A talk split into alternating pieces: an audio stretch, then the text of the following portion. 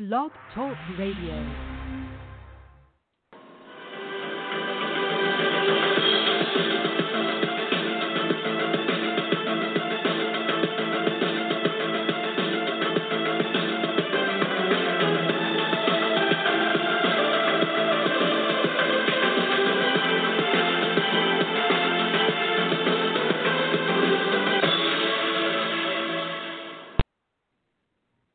Good evening, everyone, and welcome to the 477th edition of the Feuerstein's Fire American Soccer Show. I'm your host, Daniel Feuerstein. I'll give you an American perspective of our clubs, leagues, players, national team, and other fabulous moments. You get your daily reading from me and other writers over at onceametro.com and the rest of the SB Nation family of soccer websites. Chat room is open.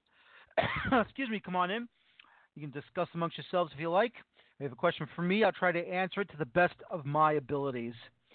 Um, I have to say something about this past Thursday. As everyone knows, MLS came back in the local markets right away after the uh, MLS is Back tournament ended in the Walt Disney World Resort complex over at the Wide World of Sports complex um, just outside of Orlando, Florida. And you know, give MLS credit for what they've been able to do. Give MLS credit for how they were able to get these things uh, in working order. Because you know, the truth is, is that without their vision, without the vision of Don Garber, and of course uh, the the hierarchy of the uh, front office to make sure that we are all in a bubble, the testing is being done, all of this, all of that, everything's being done the proper way, we wouldn't have had the positive success of the return of the league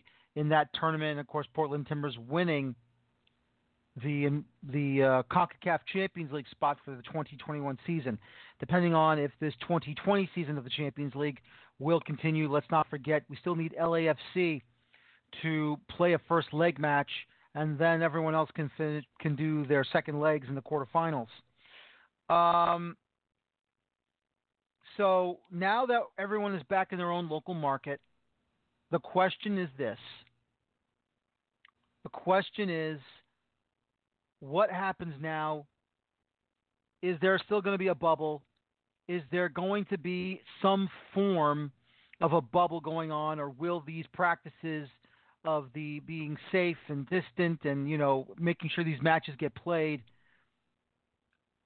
will we still have a situation in front of us and so far at the moment it looks like we're doing very well with it it looks like testing has been uh, mostly negative with some of the with these players they're, they're testing negative right now so in some sense that is a positive because players are being tested and the results are negative. And of course, I have to say that correctly so I don't cause any confusion. I have to say, being back at Red Bull Arena was awesome, but it was also being a bit strange at the same time because the situation that we saw with no fans in the seats, no supporters groups in the South Ward, no ESC, Empire Supporters Club, no Viking Army, no Garden State Ultras. It was strange. What else was strange? Well, I, me, and the rest of the media were not sitting in the normal press box. Usually, the press box at Red Bull Arena is right behind the players' benches. We are connected towards the uh, uh, the locker rooms, and of course in the uh, the big luxury boxes on that side of the stadium of Red Bull Arena. And all I can say is, is that being in the upper deck on the far side of the stadium, it was somewhat strange. But listen, I didn't complain. I didn't start uh, a problem this is what it is and this is what it has to be to make sure that everyone is safe and everyone is good. Because what we need to understand, quite simply put, is this is that we cannot have an issue going forward and restarting problems. We can't. We cannot have a situation where we're having issues with coronavirus, especially here in the Northeast. Especially here in the Northeast. We've got to make sure we stay strong and vigilant, and we remain that way for a while. So all I can say, folks, is this. All I can say is is this is that I think it's been a very good job so far with the league of what they have done. And we just have to remain vigilant and strong.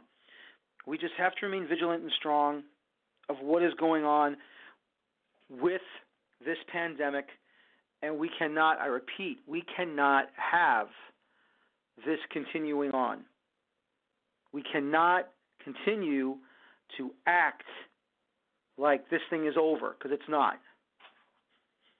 Too many things have been going on with this pandemic. Too many situations has been unfortunately unfortunately put us in a position where we cannot go back and have an issue. It's just not feasible. It's just not possible. We must remain vigilant. We must remain strong.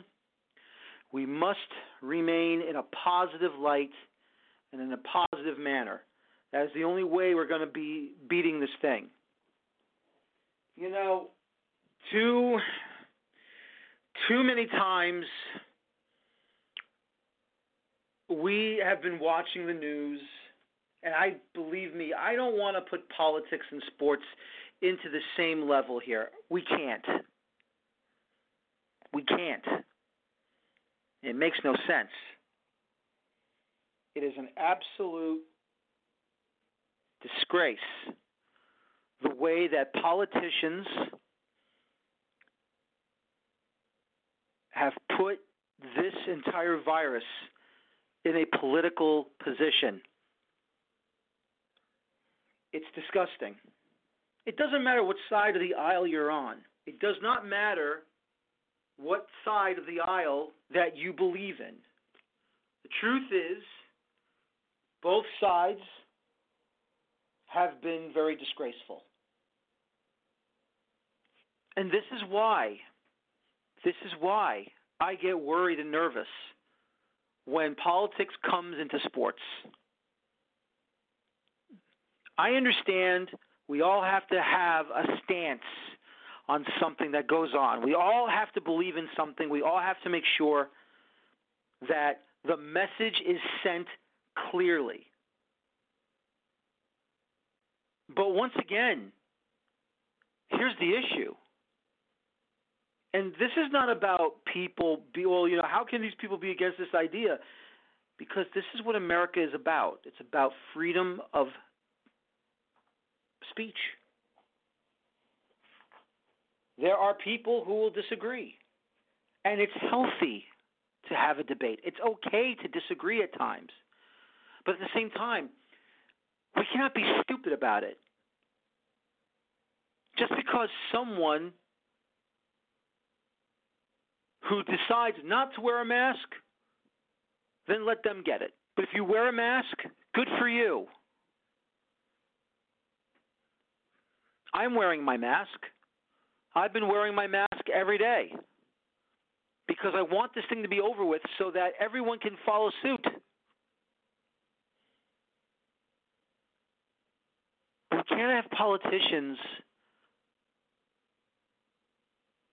you know, give mixed messages. And that's the only problem I'm having here mixed messages. So far, Major League Soccer has been uh, on the forefront, the front foot. They've been ahead of the curve. They are the ones that have done the job the, the correct way. They have done an amazing job. And they deserve to be applauded for that. They deserve to be applauded for that because they know what the problem are, what the problems are, and so far they've taken advantage of the situation. Everything that we have seen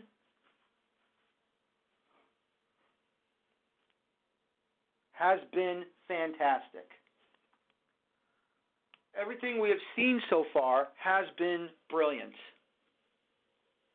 And I, for one, am very happy and satisfied that MLS has done the job that they needed to do to not only control this virus, but at the same time to get back into operation. You know, when we're trying to celebrate 25 years of MLS, I don't think we ever thought this whole coronavirus problem was ever going to be a part of the issue here.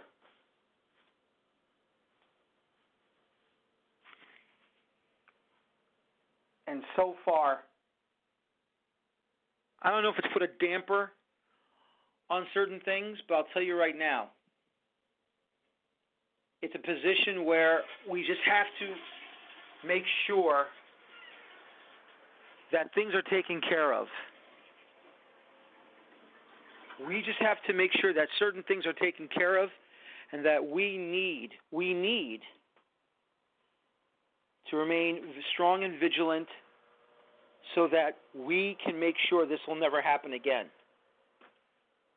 This has been, in my opinion, a fantastic job by the league to control the situation.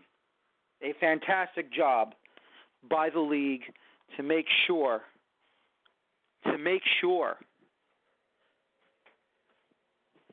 that we will continue to make positive strides and make sure that MLS will continue to thrive. And that's all I'm saying, folks. It's not, you know, it's not that hard. It's not that difficult. We just got to make sure that everything is going smoothly. We just got to make sure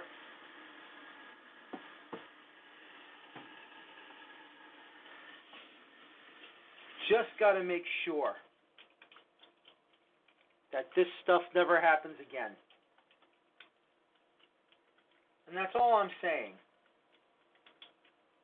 We got to make sure that once this whole crap is over with, we'll be back to where we should be.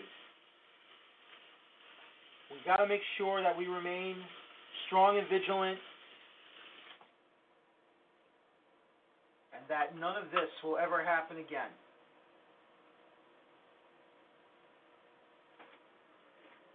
And once that happens, we'll be fine. Once that happens, we'll be back to where we are, to where we started from, and that everything will be just as solid as it was before this whole crap began. Once again, we're in a pandemic. Once again, we must remain strong and vigilant once again, we must make sure, must make sure that this entire virus is done and dusted. It's completely over and done with so we can move on and get back to our lives and be back to normal. We have to get back to normal. Have to. Because if we're not, we're not, no one's going to accept this whole so called brand new normal.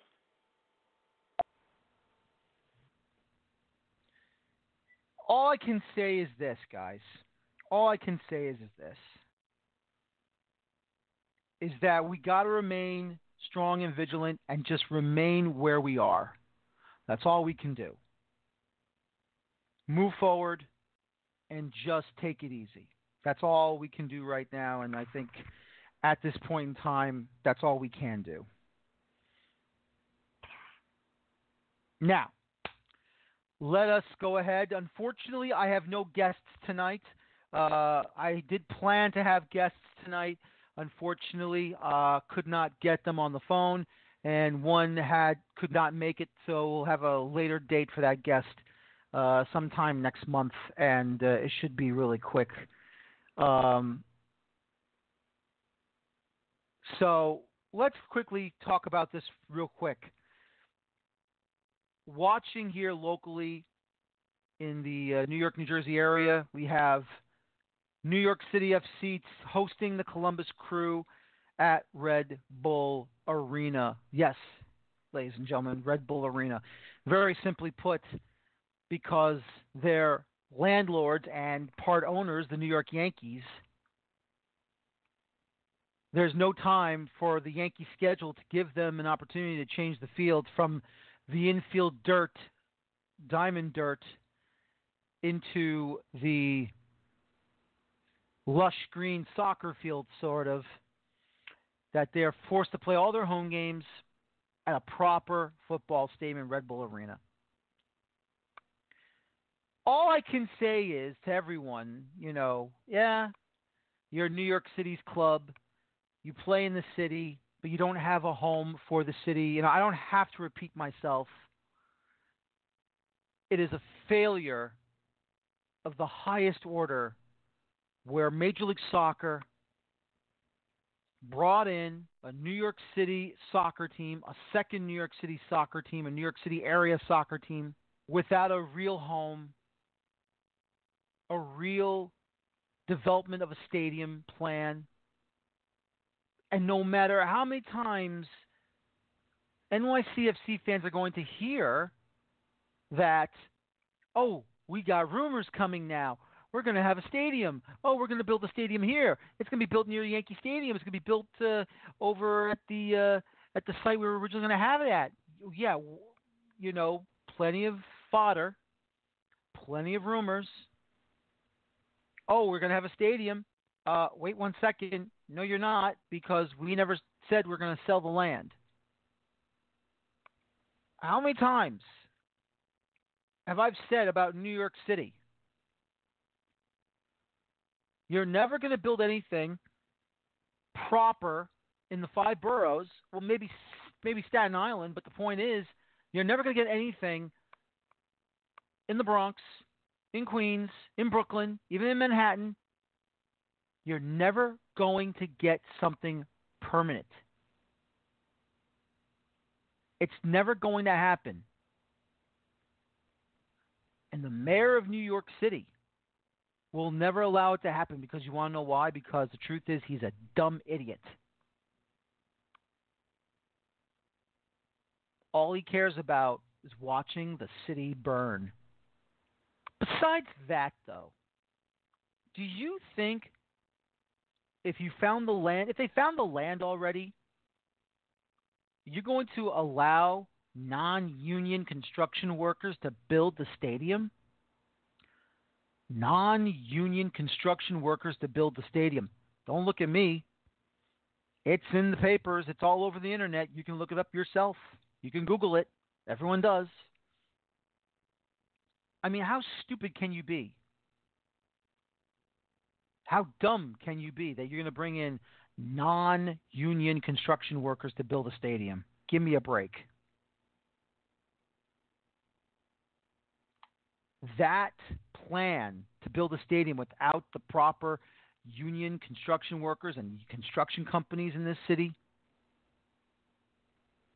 to say that yeah we don't care about you we're just going to build it uh, ourselves and we're going to build with the people that uh, we know who are not part of this uh, United States or part of New York City you know that you're supposed to be the city's team and you're not you're playing either in Hartford Connecticut. You're playing at the campus of St. John's University, formerly their football stadium, now, of course, their soccer stadium. You are playing in New Jersey at Red Bull Arena. So, what does this mean? You might have to build your own stadium in New Jersey. You might have to build it in a in a plot of land that's in New Jersey. You're supposed to be in New York City, but we're, from the city. So what are you going to do? You're going to play at MetLife, play at Columbia University's football stadium. Meanwhile, you know, Rocco Commisso is a, uh, you know, a Columbia grad. You're going to play in a stadium that has his name on it on the stadium for soccer over there. Hmm. Give me a break look at least what LAFC has done. They, I mean, you know, they waited to, for their stadium to be finished before they even start playing. Look what they did. They did it the right way. But what do I know? What do I know? I don't know anything. MLS has done everything right. Only the thing they've done wrong is bringing in a second club without a real home. And look at the Cosmos. All their lives, not just in the North American Soccer League, the first, the original North American Soccer League, now the second coming of the North American Soccer League, and now, of course, NISA. You know, they're playing in Hofstra. They're playing out in Long Island. They're playing in Brooklyn at the uh, MCU Park where the Brooklyn Cyclones are. I mean, for goodness sakes. Where are where's their home? I mean, they haven't said they're going to build a home yet. I know they would love to. But at least at least they know better to announce something if there's nothing concrete plans that are going to go through. So that's basically what I'm trying to explain to everybody here. Right now, of course, at Red Bull Arena, New York City FC nil, Columbus Crew nil. Tonight, no fans, only media. Yes Network broadcasting from the uh, from the broadcast booth up top at Red Bull Arena it was kind of, I know I went off track a little bit, but still though, it was kind of weird not to have fans there. It was also a little weird to have crowd noise being pumped uh, through the speakers at Red Bull Arena. But that's what's probably going to be from now on until we get back to having fans coming back in. Until then, you know, we just got to be strong, remain strong, remain vigilant, and just move forward. So let me just say this right now. If anyone wants listening uh, live, if they want to call in, uh, phone line is open 646 929 1823. 646 929 1823. Phone lines are open. Um, I'll just do that on Twitter now.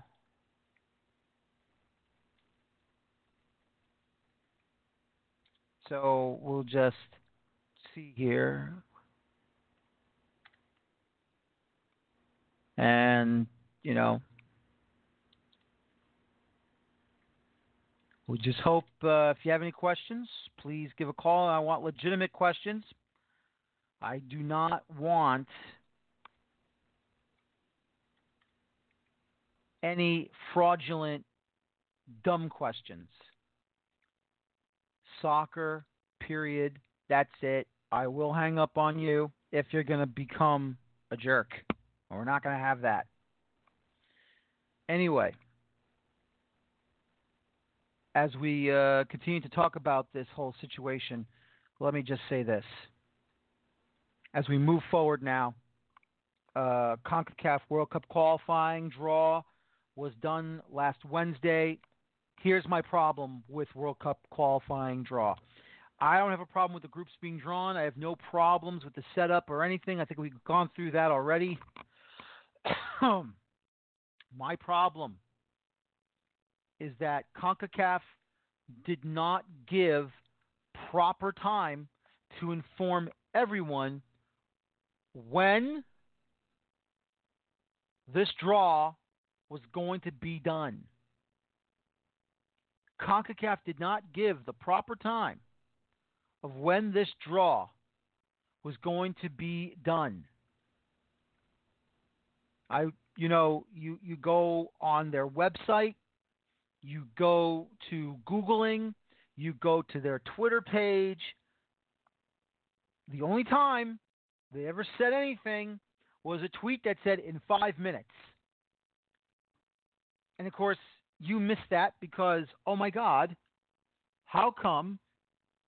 How come there is no announcement for the World Cup qualifying draw, the first round, the scheduling for the second round, the scheduling for the third round, for the final round. Who's going to advance to those three spots in the final round? Who? Who? Where? When? How? Why? It's just unbelievable. What goes on in CONCACAF? You know, you you you talk to, you know, qualifying for Asia, World Cup qualifying for Africa, World Cup qualifying for South America, World Cup qualifying for UEFA. They tell you, they give you the dates. You can Google it, and they say to you, this is when World Cup qualifying is going to happen. Because FIFA this year did not do a qualifying draw show. They didn't. So that means it's on the confederations this year to do their own World Cup qualifying draw shows. Oh my God. It's just unbelievable what's going on here.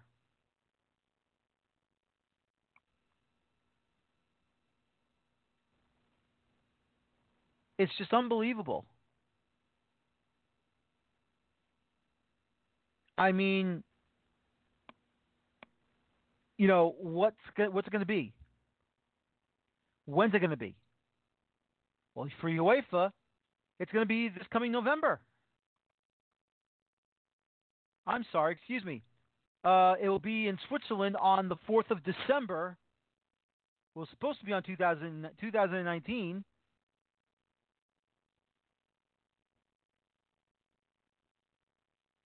But, you know, the draw is going to be this coming November. I mean, you know, for goodness sakes, is it so hard? Is it that hard, CONCACAF, to give out a qualifying draw date? Is it that hard? No, we're going to do it now.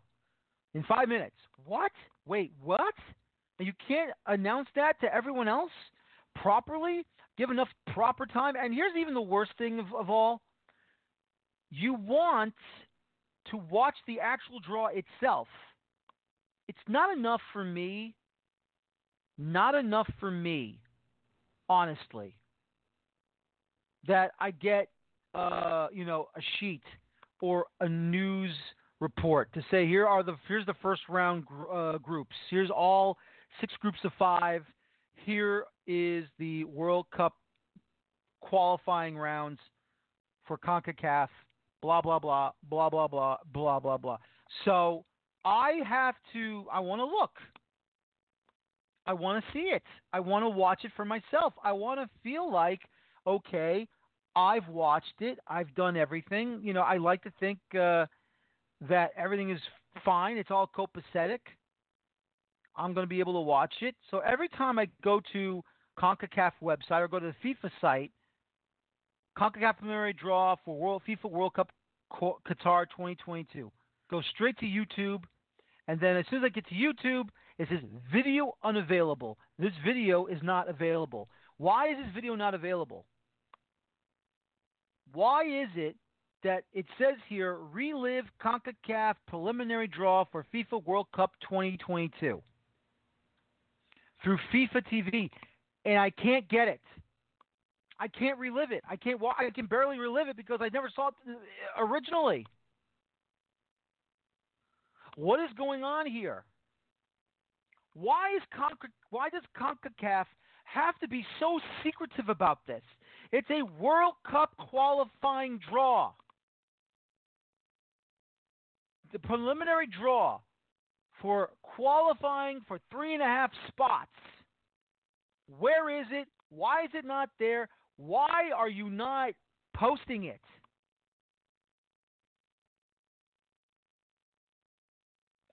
I, I just don't. Is it is it a bad connection? Is it a bad link? I don't know.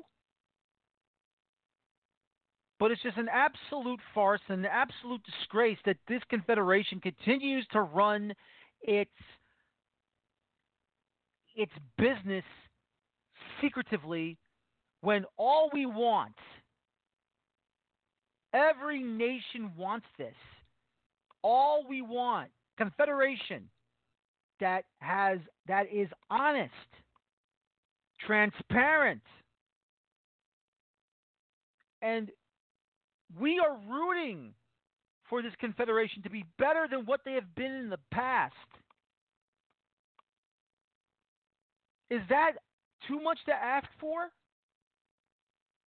Is that so hard to ask for? Victor Montagliani, I know you represented Canada. I know you're the president of CONCACAF, but the truth is, why are you still listening to those who are trying to keep your confederation secretive to everyone else?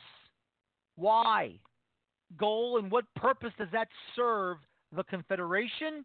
That serves its members, the constituents, and the supporters and the people of this region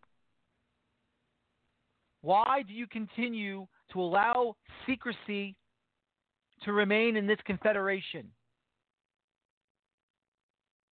We are praising you because what you have done so far with this CONCACAF Nations League that helps qualify for the Gold Cup has been spectacular. Also helps for World Cup qualifying for your own personal rankings. We know that there are five or six, five to seven nations that are members of CONCACAF but are not members of FIFA, you know, they get a free chance to play in the Gold Cup that gives them an opportunity that makes them feel like, hey, we're part of the World Cup, even though we're not a FIFA member. Problem. We want the Champions League to be better. We want the CONCACAF League to be better, obviously. We all know that the two dominant confederations – is UEFA and South America CONMEBOL. We know this. Does that mean that CONCACAF has to be in the doldrums? Does it mean that we have to be like the third best confederation and sit in their shadows of UEFA and, and CONMEBOL? Do we have this CONCACAF to be in the shadows? If you continue to act like this, yes. We know what goes on, what FIFA does after World Cups, and every single member gets a good slice, a good chunk of the money that's been paid to watch the World Cup from one nation. But the truth is is that it's getting tiresome of the stupidity and the secretiveness of CONCACAF. We all know what's going on. We all know what the situations are. Come on now. Let's get it on, man. We just went through the whole thing with FIFA, CONCACAF, the uh, the money, you know, the money laundering issues, what Chuck Blazer did. What is the problem? What is the frickin' problem right now? What what is there to hide? Do you not want to see one of your nations win the World Cup? I know. USA, Mexico. These are the only two top nations that we have. In the middle, it's Costa Rica, Honduras, Guatemala, El Salvador, Panama. Their improvement. They're improving. The island nations, some of them are improving, some of them are not. I just saw a report Puerto Rico has now uh, fixed. They're they're, they're changing uh, their their style, their system, their everything. They're restructuring everything. They're trying to build stadiums now. Puerto Rico, they're trying to do uh, you know better teams. They want a better structure. They want to go forward now. I mean, what is the problem?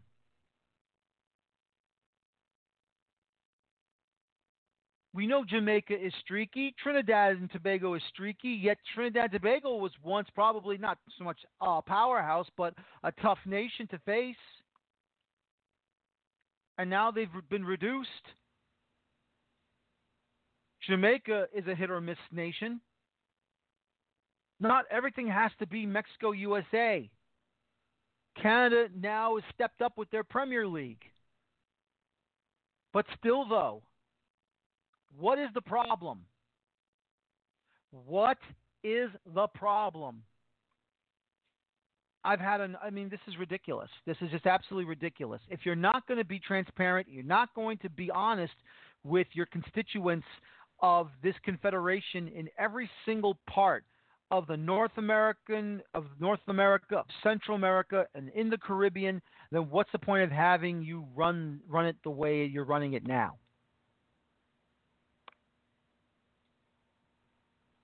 Look, we all understand. This is not UEFA. This is not South America. This is not Europe. We understand that. So, do you have to pretend to be something you're not, or do you want to put your foot front of you and go forward? What is it? Tell us what you want. Tell us what you're looking for. Tell us what you want to be. But don't all of a sudden pick up your head out of the sand and go, oh, by the way, we're having our preliminary World Cup qualifying draw. Get your act together, please, CONCACAF, because I'm getting sick and tired of this. So let's go forward, shall we? I'd like to think so. All right. So, for some of you that have not seen the groups, that have uh, that will start in the first round. Group A will consist of El Salvador, Antigua and Barbuda, Grenada, Montserrat, and the U.S. Virgin Islands. El Salvador, of course, automatically getting the top spot in Group A because of the of the uh, July um, seeding, the rankings in CONCACAF. They get the top spot. Canada will be in Group B. They will be in the group with Suriname, Bermuda, Cayman Islands, and Aruba. Group C, Curacao, Guatemala, St. Vincent Grenadines, Cuba, Cuba, and the British Virgin Islands. Group D, you have Panama, Dominican Republic, Barbados, uh, Dominica, and Anguilla. Group E, Haiti, Nicaragua, Belize, St. Lucia, Turks and Caicos. Group F, Trinidad and Tobago, St. Kitts and Nevis, Guyana, Puerto Rico, and Barbados. Excuse me. I will go ahead to Group F, and I will say this right now. I believe that St. Kitts and Nevis, who has been an improved side through the years, they could give Trinidad and Tobago problems because Trinidad and Tobago is a very streaky side. They should be dominating this group. They should be moving forward. I believe it could get down to the wire. And even though St. Kitts and Nevis will, will be playing the first four match days out of the five, to them to put themselves in that position to try and unseat Trinidad and Tobago. When it comes to Group E, Haiti has improved, but I wouldn't put anything past Nicaragua. They could sneak in. So right now, I'll give the group to Haiti, but Nicaragua could sneak in. Panama, really no problems here. Taking on Dominican Republic, it's an easy victory. Barbados, maybe some issues. Dominica, Anguilla, maybe Barbados, but the truth is, I think Panama is the strongest of the five. They should be able to advance. That's Group D. Group C, Curacao, what they have done in the Gold Cup back in 2019, a lot of praise for them. Do not put anything past them. But Guatemala, even though they've been through their own little hell, with their suspension, the truth is is that Guatemala is going to be the ones that could give Curacao issues moving forward. So right now, I would say Curacao, but Guatemala could sneak in if they do find a way to beat them. Canada should not have a problem in this group. Suriname, Bar- Bermuda, Cayman Islands, Aruba. The truth is, I don't see any of these nations beating Canada for that top spot. So I think Can I believe that Canada can advance into the second round. I think they should be able to advance into the second round. Group A in the first round, El Salvador. You know, call me crazy. Even though El Salvador is probably going to be a nation that's going to be difficult to face, I believe, I truly believe that they'll advance, but let's be honest. There could be a dark horse in Antigua and Barbuda. You never know. I just don't trust Grenada. I don't trust Montserrat, U.S. Virgin Islands. They're not strong enough. But you know, if you're looking for a dark horse, I would say Antigua and Barbuda. You never know if they'll sneak in. Then of course they get to the second round. Group A winners taking on Group F winners, Group B winners taking on Group E winners, Group C winners taking on Group D winners, and then whoever wins their second round matches will be joining Honduras, Jamaica, Costa Rica, the U.S., Mexico into the final round, and it should be interesting to watch this. It should be interesting to see what's going to happen.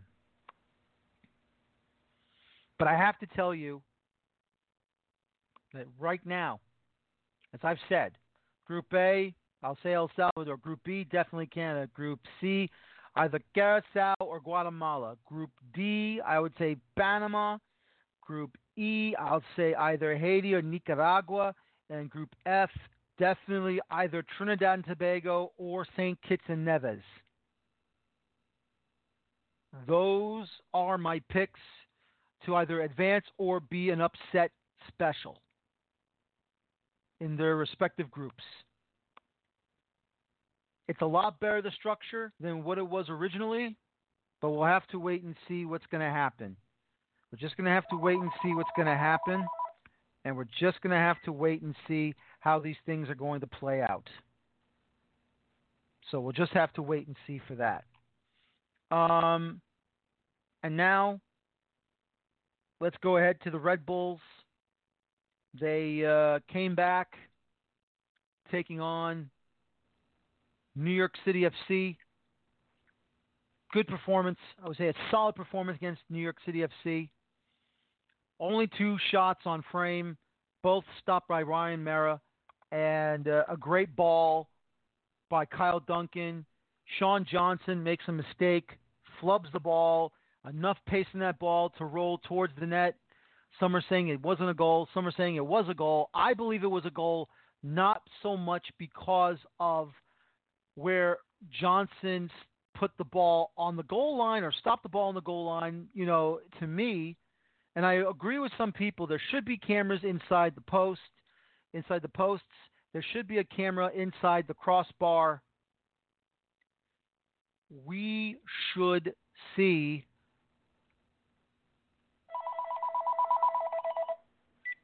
we should see what is going on down in the net than just those camera angles. The low angle, the low angle camera angle, the low camera angle that shows that the ball just trickled over the goal line, seeing a little bit of green,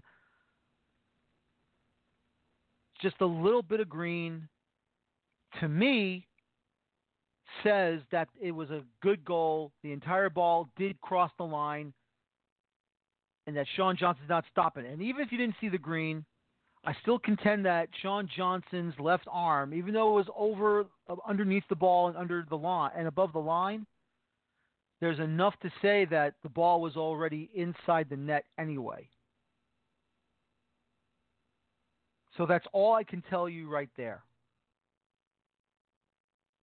Sean Johnson tried to do enough, could not, and the Red Bulls gained three points, and now they are in third place with 10 points.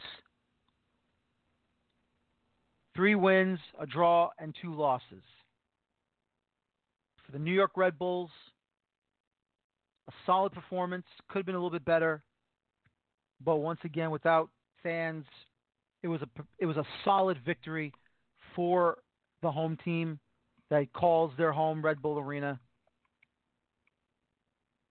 So all I can say is is that it is a solid victory for them. And once again for NYCFC, they head back to the to the Bronx with the loss.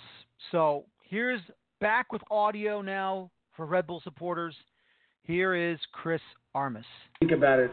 28 days, I think, since our last game, and, and, and there's a lot of time. Um, I think what I've seen in 28 days is, is a is a real team that, that sticks together, uh, and, and we look every day to just you know the one percent better. Um, but we addressed a, a few things, and you know our principles showed up on the day. Um, we looked like a mature team in, in moments to, to kill the game off, and against a really good New York City uh, team, we gave up I think seven shots in, in 90 minutes, which shows that we're understanding how to, you know, the roles and responsibilities of how we want to defend. And so, listen, I think it's a it's a big three points, um, a derby match victory. Really proud of the guys again. The subs came in, um, did a, I think, a really good job to come in and understand and meet the demands um, at the moments that they did. And uh, yeah, we had a lot of good performances, so it's a good team win. Okay, we'll open up the floor to questions. First, we'll go with Anthony Merced, and then we'll follow up with Sebastian Fidela. First, Anthony. Hey, Chris. Uh, congratulations on the on the win. Um, uh, not not to go immediately into into the negative, but we're not seeing a lot of goals from the forwards. Is is there a bit of frustration um, in the team in regards to that, or what what are you hoping to do to to get goals coming from the forward position? Well, we, you know, Danny Royer gets a really good chance in the first half, and in the second half, we create a, a few really good looks. Um, you know, anytime a team uh, sits back and plays in, you know, with five in the back, tonight they did, Cincinnati does, and you can watch Champions League, and we can watch teams around the world that uh, even Barcelona has t- difficulty at times breaking down a, a low block. Um, and Man City right? We see them sometimes. It, it takes some some probing and some quality. So, listen, it, it's we're a team that's that's built for transition, um, and we're going to keep getting better at how to how to break down shapes like that. Um, so we it was pretty clear tonight, right, from New York City, five three two, two strikers try to catch us on the counterattack, but Aaron Long and Tim Parker, like almost like two men of the match, I mean, back there just put out putting out every fire. So listen, you know, scoring goals is never an easy thing, and especially in a team that sits deep. But um, we got some good practice at it tonight, and I'm really proud of the, the, the effort tonight. I mean, it's there's, there's not many negatives um, that that I can find right now. Next up, uh, Great. Sebastian. Chris, congratulations on the victory tonight. And uh, I want to ask you, how far do you think you are for be 100% uh, basically, and uh, talking about the, the field game and the field. Yeah, look, I think that our team is is we have good fitness. We're, we're it's still early in the season. I think we finished the game strong. I think we utilized the substitutions the right way, and guys had the right mentality to come on and meet the demands. And again, for the last 20 minutes, we didn't give up much, and it felt really mature from our team. We started using the ball for possession uh, and controlling things that way, and we ended up uh, creating a, a, few good chances. Um, and I think the substitutes, Kaku came in and did a good job, Tom Barlow, and same with Manny Egbo and Omir Fernandez. So, look, it's early in the season. We're, we're again proud of the effort tonight from the guys, and uh, yeah, it's been 28 days of, of real work and every day plugging away. Next, we'll go to Ben Bear. Hey, Coach. Uh, on Kaku, I was just wondering uh, what was the thinking behind him sitting on the bench tonight? Well, he, he only sat on the bench for a little while. No, he So starting on the bench. Sorry. Uh, we started Jared Stroud. Um, more of a uh, like thinking the, the beginning of this game would be a lot of counter pressing and second balls, uh, high energy, and, and I think we were right about that. We got out fouled, I think 17 to four on the night. It was a very combative game. Uh, the plan was to use Kaku all along off the bench, and when the game opens up a little bit and we can hurt the opposition, he comes in and creates a few really good looks. So, you know, we have we have guys that we believe in, and, and different games are going to call for different guys. I think we got that right to, right tonight in a pretty convincing. And for me, we, we I mean New York City's they have a lot of good attackers and they can catch you in transition. We again uh, two shots on goal in 90 minutes. It's, it's a good job by our guys. Thank you. Next we'll go with Dan Feuerstein. Chris, just talk about Kyle uh, for a moment. Uh, how much improvement has he shown you since the season began? I know the little blip between uh, the beginning of the season, the tournament, and uh, coming back with this match against NYCFC. How improved has he been for you guys?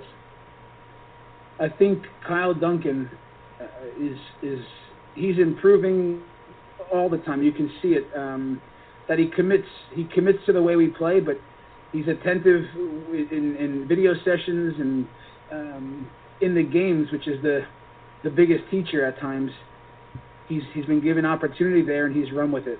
His one v one defending is very very good. Um, you know he's really got to got got good at moving his feet without fouling, using his arms, um, and I think you can see he enjoys getting forward. Um, so we're really happy with Kyle. He's uh, he's done really well and he fits the system really well. So um, another good game for him. Next, we'll move on to Silvana.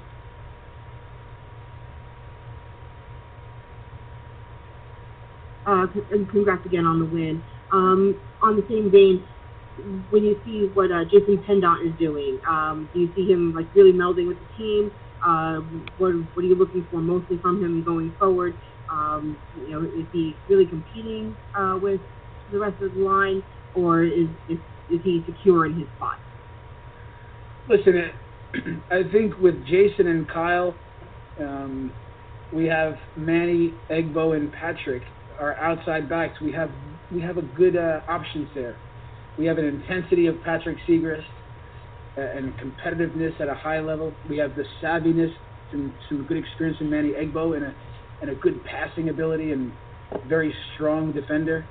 And then we have speed on the on the flanks with Kyle and Jason. That's I think, uh, you know, maybe their strengths. And and on the night we had a really fast back line out there.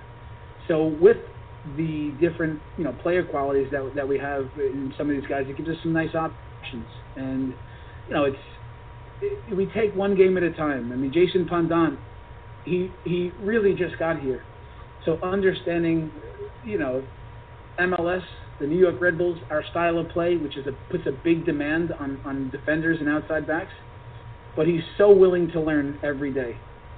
He's so willing to to learn. He's a good young professional um, these are the players we love to work with. So he's you can see that he's growing all along.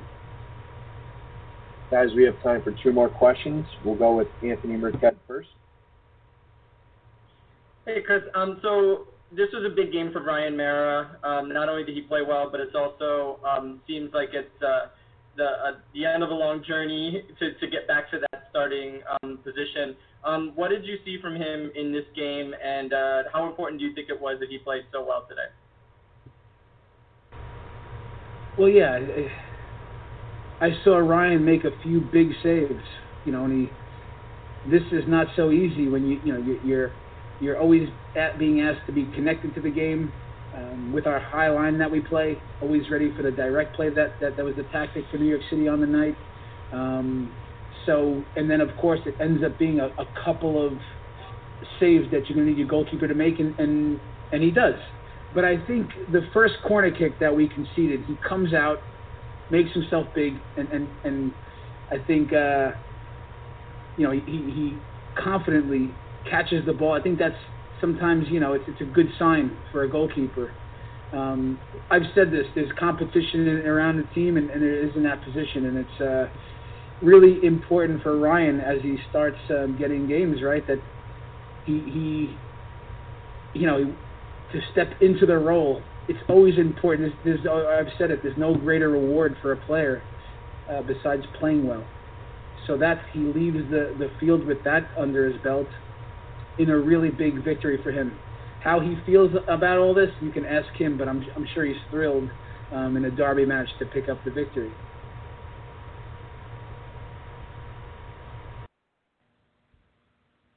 And that is uh, Chris Armas, head coach of the New York Red Bulls, talking about the victory. And uh, once again, it's a 1 0 win for the New York Red Bulls over New York City FC. Let's go to the man that scored the game winning goal, and that is Kyle Duncan. Next, we'll move over to Anthony Marquette. Hey Kyle, congratulations on the on the win today. Um, I had to ask you, what is it like? Um, it's a very different environment for the New York rivalry. Um, what what did it feel like with um, without any fans there, and um, how did you keep yourself motivated before the game? I mean, um, we as the players, we know that when we go on the field, we just stay committed to the game no matter what. No fans, fans being there. It was actually pretty peaceful without fans. um, but I would have rather fans, but it was just pretty good. You know, still a great environment playing against New York City FC. Um, you know, you already know like they come here to play, and it's always a big rivalry. So we just left it all out on the field, and we'll go after it again when we play them again. Next, we'll move to Ben Bear.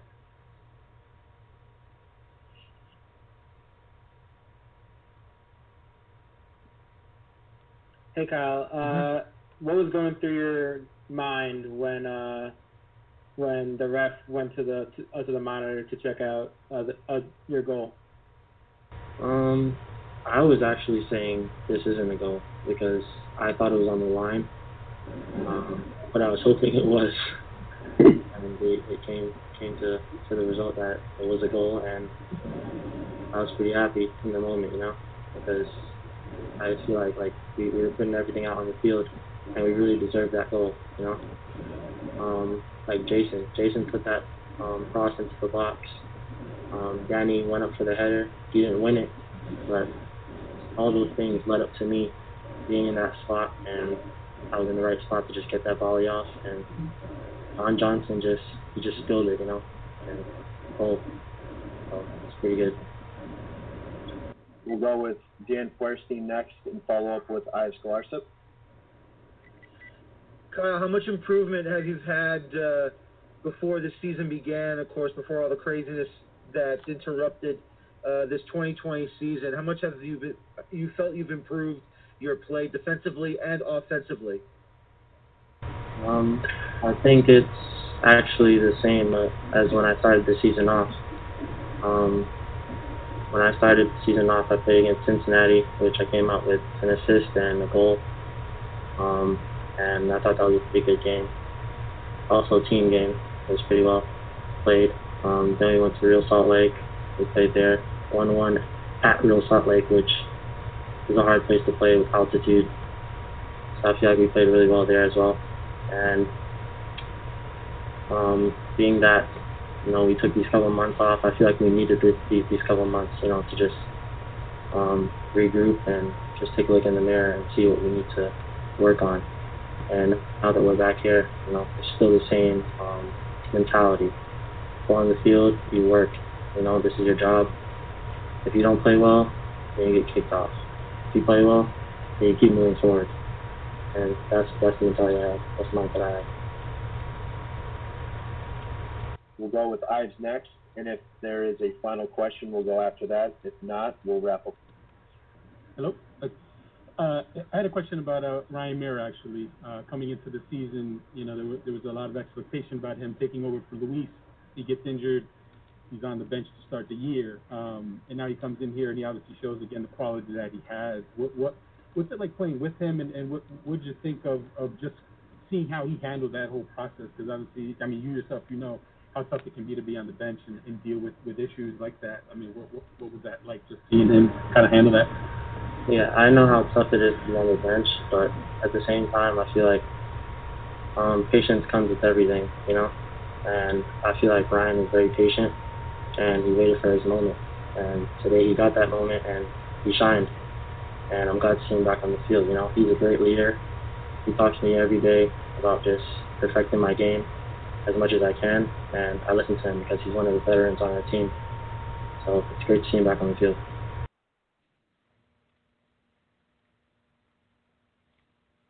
And that is Kyle Duncan talking about uh, his play, the goal he scored, and uh, talking about Ryan Meara, how happy he is that Ryan Meara is back out on the field, and of course back starting in goal for the New York Red Bulls. Talking about Ryan Meara, let's go to him right now. Of course, I already asked him the question of, you know, being behind Luis Robles for these last many years. How's it feel to be back out there and starting? And great answer from him.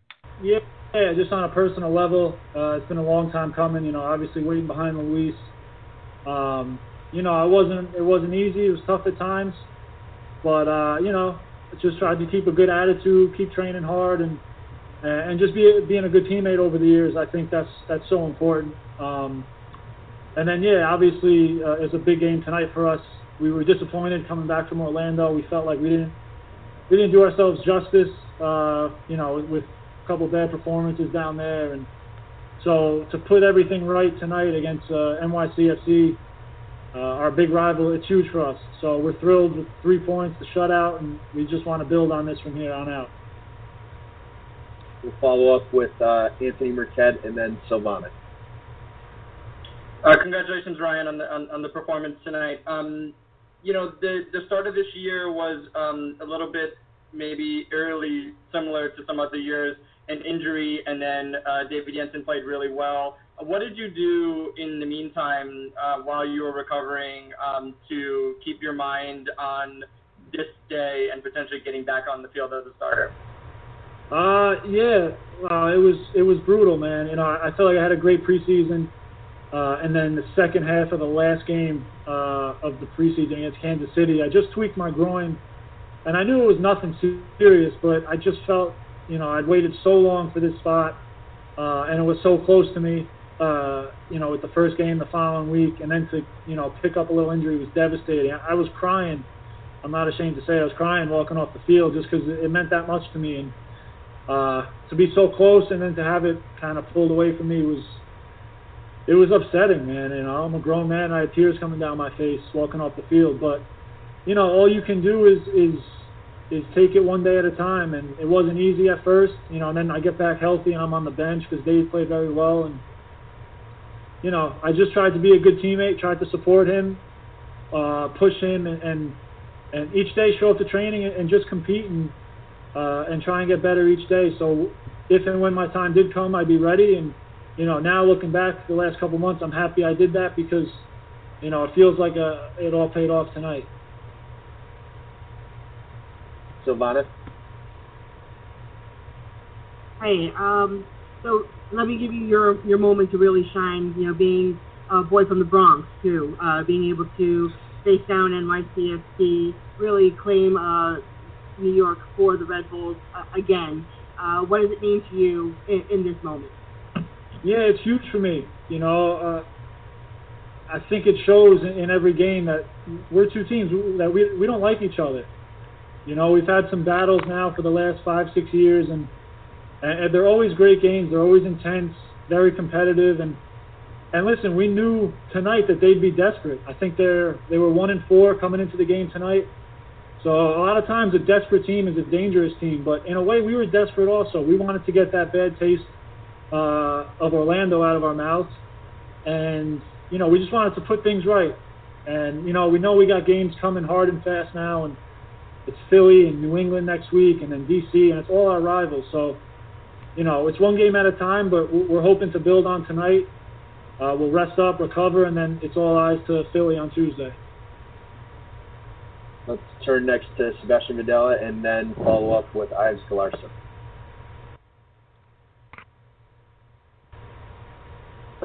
Uh, oh, sorry, sorry, I, I lost my Ryan, congratulations on the victory and uh, your great save tonight. And uh, I just want to ask you, sometimes it's a ungrateful position being goalie because the forward missed a goal and maybe nobody's going to remember. But tonight, uh, Johnson make a, a huge a huge mistake and uh, give you guys the victory.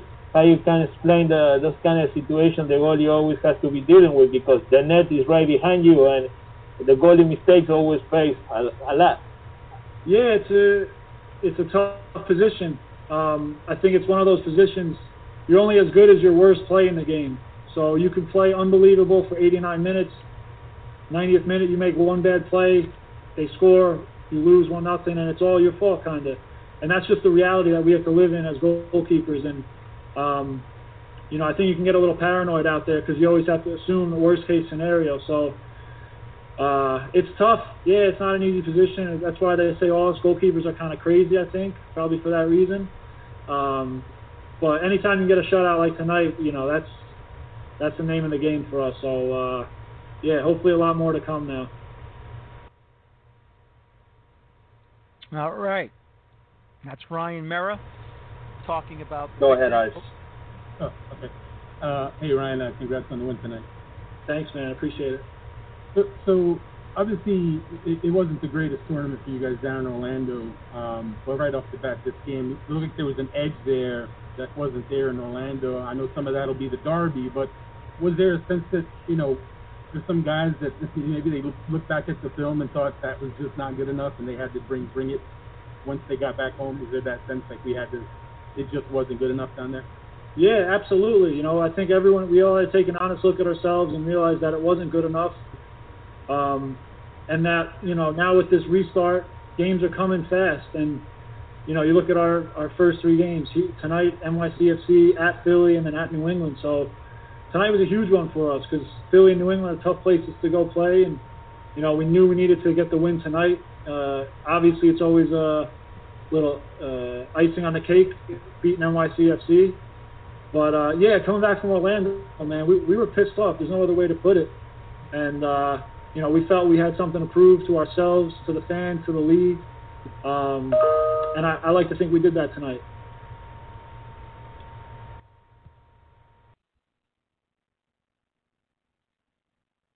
All right. So that is Ryan Meara talking about his performance as the New York Red Bulls once again defeat New, uh, New York City FC by a final of a goal to nil. Uh, before I say goodbye, apparently this just popped up. Bruce Arena was uh, suspended for one game originally because of uh, very, very poor language to the referees at the MLS is Back tournament.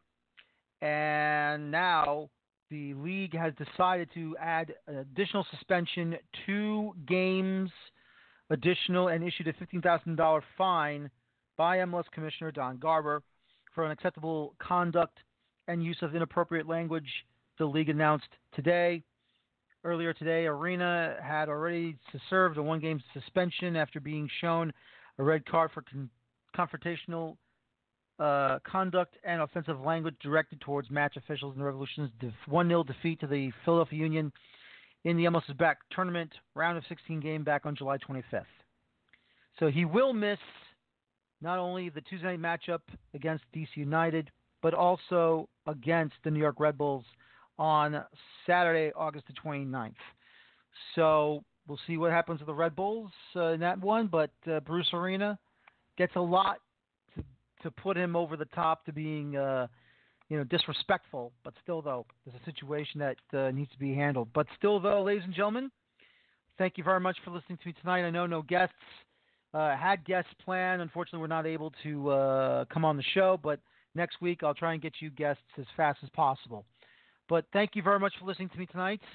My name is Daniel Feuerstein. Um, this is the Feuerstein's Fire American Soccer Show on blogtalkradio.com. So long, take care, bye bye, and please enjoy your football. Good night, everybody. Take care, and bye bye.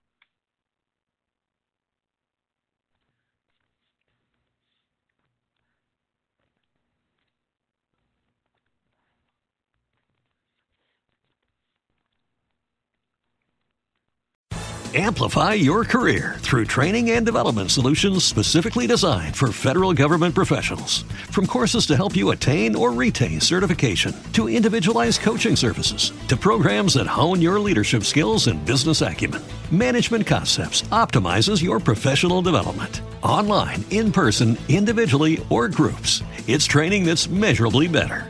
Learn more at managementconcepts.com. That's managementconcepts.com. It is Ryan here, and I have a question for you. What do you do when you win?